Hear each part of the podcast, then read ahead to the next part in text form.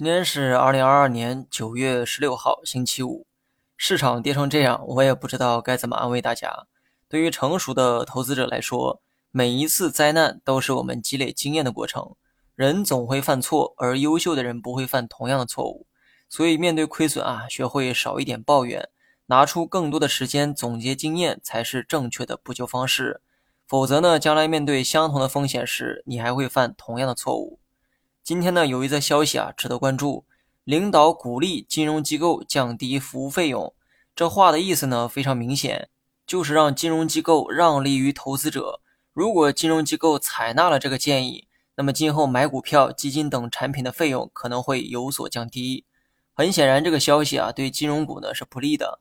今年的市场本来就很差，结果还要让利给投资者，业务收入受到了影响，股价自然要下跌。别问我金融股值不值得投哈，如果你有把钱存银行那般的稳健心态，那么可以选择去投资金融股，无论是保险、证券还是银行，你随便，反正肯定比存银行要合算。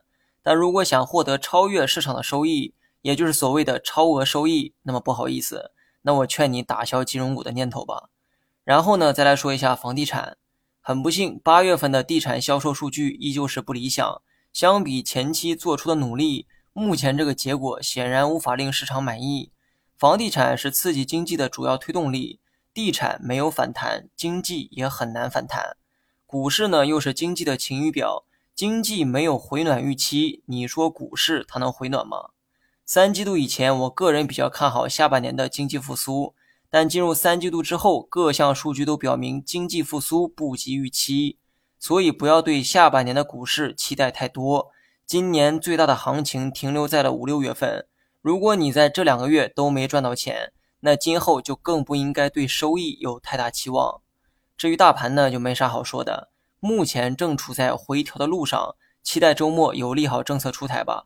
如果说没有利好，那我们只能继续等待市场寻底。好了，以上全部内容，更多精彩你也可以关注我的公众号。小生聊投资，我在那里等着你。